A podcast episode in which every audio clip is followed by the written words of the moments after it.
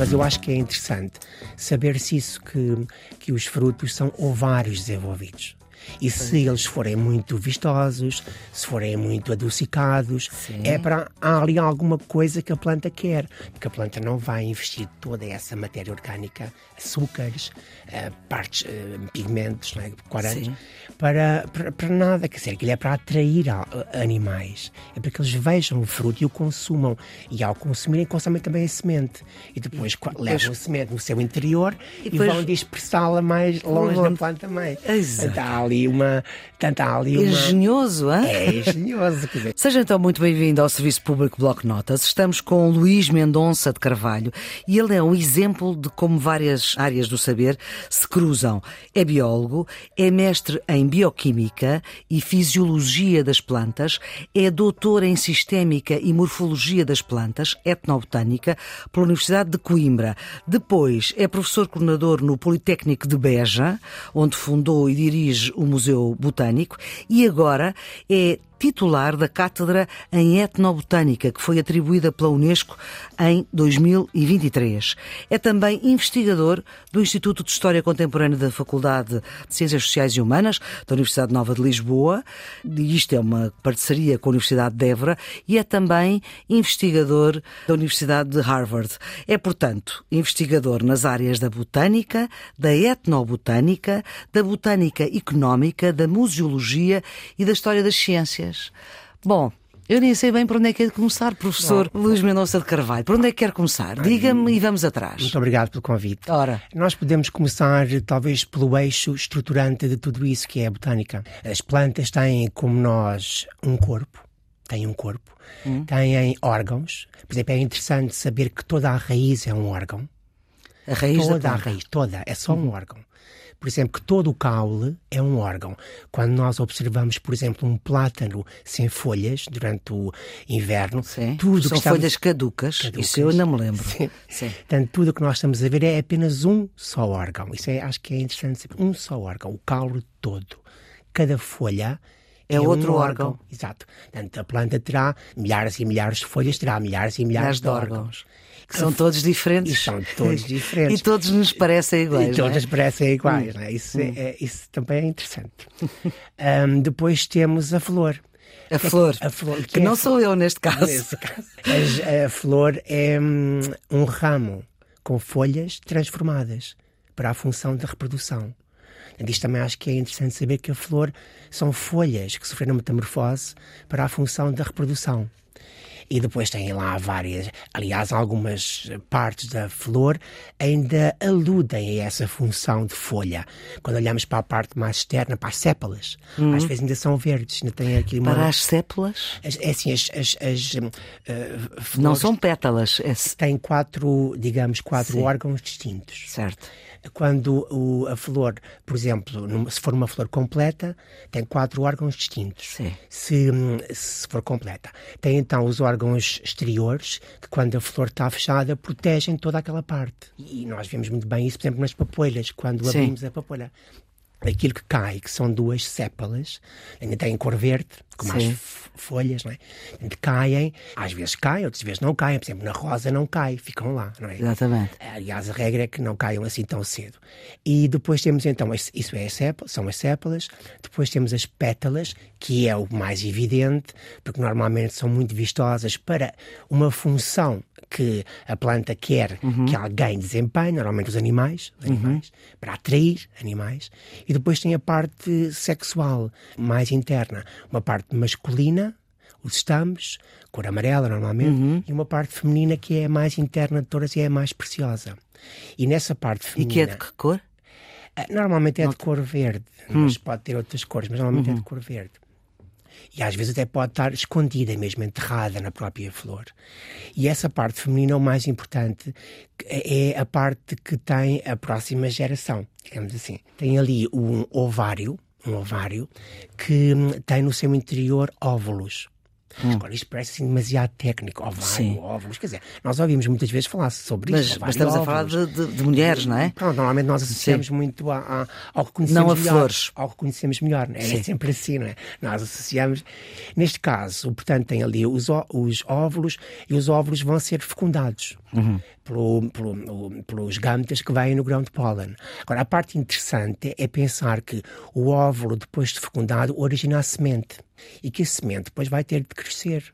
E vai, e ao crescer rebentaria toda aquela estrutura. Então envia sinais químicos ao ovário para que ele também cresça.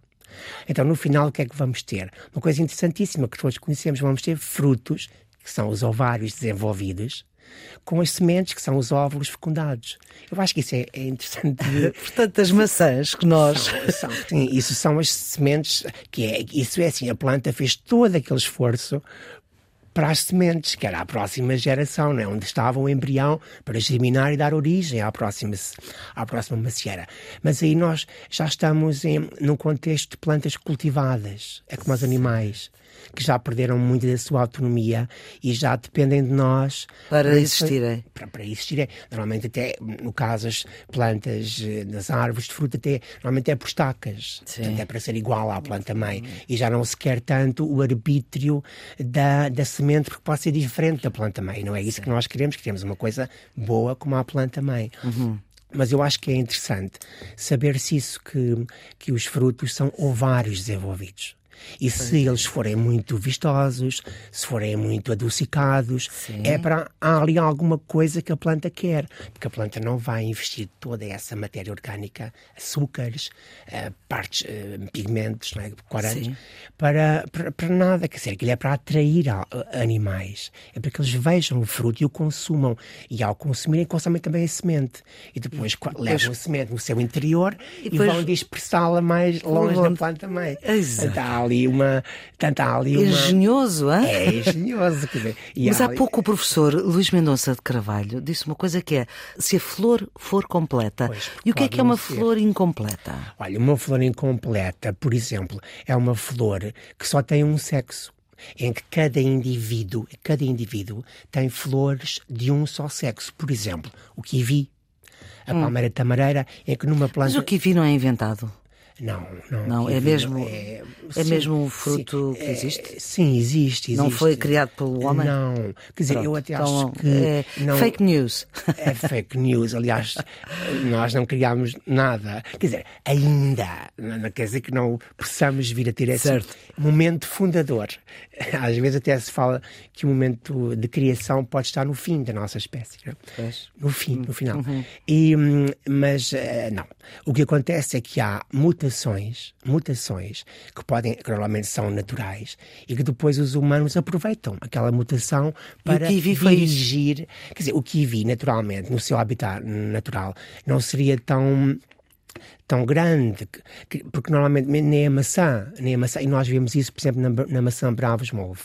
Sim, temos, que é uma espécie portuguesa, tempo, não é? Sim, é uma variedade portuguesa. Nós temos uh, tempo de vida. Uh, Tem vários tamanhos, há Pronto, mais pequeninos, há era, Normalmente são pequeninas, não é? Sim. Só que nós já vemos algumas com um tamanho maior. Sim. E normalmente isso depois também não, não são tão boas. Não tem, porque pronto, acaba por ter todo aquele açúcar, aquilo claro. disperso por uma maior quantidade de, de espaço, de, não é? de massa, não é? Massa, sim. Pronto. Mas, por exemplo, também há plantas que não precisam de animais para levar o grão de pólen, para fazer a tal polinização. São as tais flores incompletas. Sim, Sim. por exemplo, imagine, no caso dos freixos, dos ulmeiros, nós não vemos eh, flores com pétalas. Aliás, porque quem faz a polinização não são animais, é o vento. Como é o vento, as pétalas só iriam atrapalhar a passagem do vento. E por isso, por isso não, não, as, não, não tem, porque são incompletas, porque não têm as quatro, os quatro verticilos, é assim que se chama. Só que não precisam. Não precisam deles, não é? Não precisam deles porque arranjaram outras estratégias. Uhum. Uh, porque as plantas, pronto, também são estrategas, que também claro. têm uma, uma sensibilidade evolutiva, não é? Nós normalmente, uh, em geral, as pessoas hum, uh, apreciam mais uma natureza mais ativa, mais os animais, por exemplo, hum. é? mais animais. É possível que o jardim zoológico tenha mais visitantes do que o jardim botânico. Não sei se tem, se não, mas se calhar. Ah, deve ter, Deve ter, deve não é? Deve ter. Porque as pessoas gostam mais de algo. Apesar de ser mais caro o jardim zoológico, sim. a entrada. Porque as pessoas também gostam mais do que lhes está mais próximo, se calhar. E os animais, os mamíferos em especial, são mais próximos de nós. E nós vemos depois neles. as plantas são características. diferentes de nós, Pronto, não é? não quer dizer que as pessoas não gostem de plantas. Eu acho que há. pessoas que adoram. Adoram, quer dizer, acho que a maior parte das pessoas, se lhe perguntarem, gostam de plantas, não é? E veem nas plantas sempre um processo mais passivo. Mais passivo. Mas o que eu acabei de explicar, eh, no caso de criar frutos para que os animais consumam e levem, quer dizer, não tem nada de. de- Não tem nada de passivo. passivo. É uma- quer dizer, pode ter, mas também tem ali, uma, digamos, uma inteligência funcional, digamos assim, Uhum. é? ecológica, que é muito interessante. Um, e repare que essa questão dos animais serem mais ativos depois também tem consequências a outro nível. Os animais, quando estão a ser eh, predados, quando sentem um perigo, quando sentem Uhum. alguma coisa qualquer, o que é que fazem? Têm estratégias para defesa, que é contra-atacam, têm garras, dentes, Uhum. unhas, não é? garras, ah, fogem, voam, por exemplo, Uhum. escondem-se numa toca, mimetizam-se com o, como o camaleão. É? Sim. Ahm, as plantas têm um problema que é potencialmente grave, mas que elas conseguiram ultrapassar, que é, são imóveis. Quando há a possibilidade de vir aí predadores, elas não podem fugir. Dizer, Elas também se movem, se nós pensarmos numa questão mais dos frutos que voam e tal, com as asas. E há plantas que se movem para, por exemplo, na Amazónia, há árvores que vão andando para o rio, não é? certo, sim, mas eh, não, se, não deixam de estar fixas, a um Fixas, claro. Pronto. E norma, a estratégia que as plantas desenvolveram é que hum, ah, o seu corpo não é fácil de comer. Não é fácil de digerir. E nós sabemos isso. Pois, claro. A maior parte dos, das plantas que nós comemos são ou frutos ou sementes, e é tudo cozinhado, porque não é fácil. Essa é a barreira primária. É, é difícil de digerir. Mesmo os herbívoros eh, pronto, têm que ter ali algo, muitos deles bactérias nos estômagos para ajudar. Portanto, ve- vemos o panda, por exemplo, Sim. que teve a estratégia evolutiva de consumir só um tipo de planta, Uhum. o bambu, que não tem muita energia. E o panda passa o dia inteiro ou a comer ou a dormir, ou... Pois. porque não tem muita energia. Então as plantas aí desenvolveram uma outra estratégia, que é a defesa química. E aí sim, ah, nós temos muito interesse nisso. Defesa. Plantas medicinais Muito e bem. aromáticas. Então, essa nossa conversa vai ficar para outra vez. Professor Luís Mendonça de Carvalho, muito obrigada por fazer parte da família do Serviço Público Bloco de Notas, que é um programa que ajuda quem está nos últimos anos do secundário, mas também quem quer saber mais. Este programa teve a produção editorial de Ana Fernandes, os cuidados técnicos de Nuno Isidro, a edição de Maria Flor Pedroso. Tenham um bom dia.